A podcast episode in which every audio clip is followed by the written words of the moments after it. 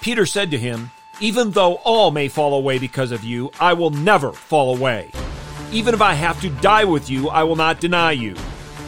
I do not know the man.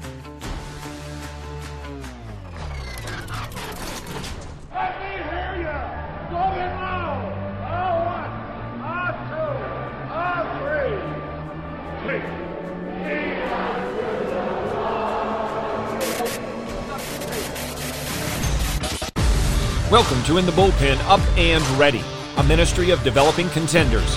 The call has come. You need to get up and ready now. And look who's coming up. High fly ball into right field. She is gone. Peter was very bold in proclaiming his loyalty to King Jesus prior to the arrest of our Savior. Peter truly believed that even if everybody else were to fall away from Christ, he never would. Our omniscient Lord, however, knew better and told Peter what would happen. When the time of testing came, the apostle fell hard, even denying he knew Jesus with an oath. The sin was devastating, the restoration, glorious.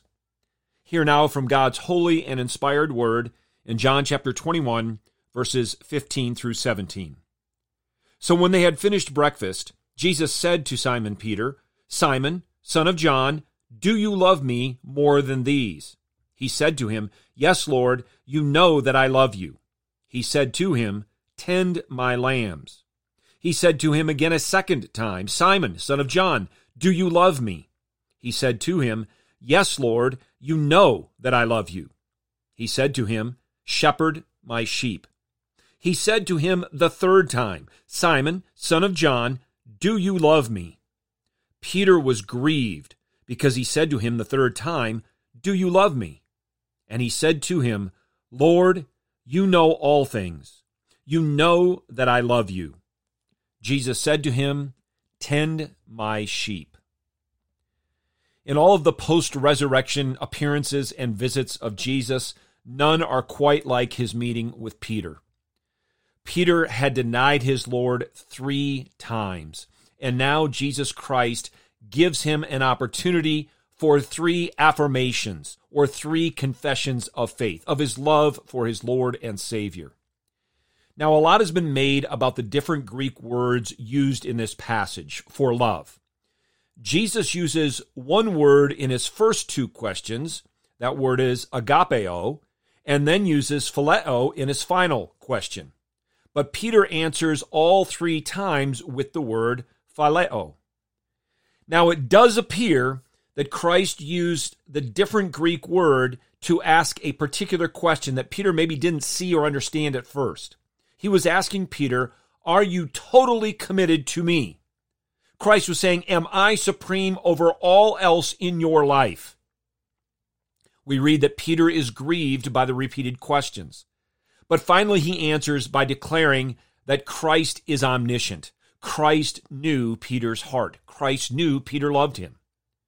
And Peter here is being taught by Christ and, and comforted by Christ not to doubt the forgiveness that he received for his grievous sin, nor to doubt his full restoration as an apostle of the resurrected Christ.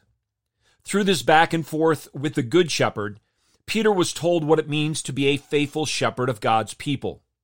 As an under shepherd, Peter was to feed and tend Christ's sheep. Christ was teaching Peter to recognize that if the apostle loved his master, he'd preach and teach, reprove and correct, train and discipline the people of God with the word of God. Samuel Rutherford said these words to fellow ministers while on his deathbed. Dear brethren, do all for Christ. Pray for Christ. Preach for Christ. Beware of men pleasing. Peter learned that lesson from Jesus. Peter learned that Jesus was teaching him, and then he taught others as he writes in his first epistle. Peter also learned, as Jesus continued teaching him, if we read a couple more verses, that uncompromising love and devotion to the Lord of glory would result in his death. Pastors and teachers Show your love for Christ and his sheep by feeding them with the Word of God, not the opinions of man, not what's popular, but the unadulterated, pure, powerful Word of God. And for all of us who have been blessed by God with such men to lead and teach and pastor us, give thanks to the Lord and also show your appreciation to such men. Get your eyes up, fixed on Jesus, the author and perfecter of faith, and be ready to deny yourself, take up your cross, and follow him.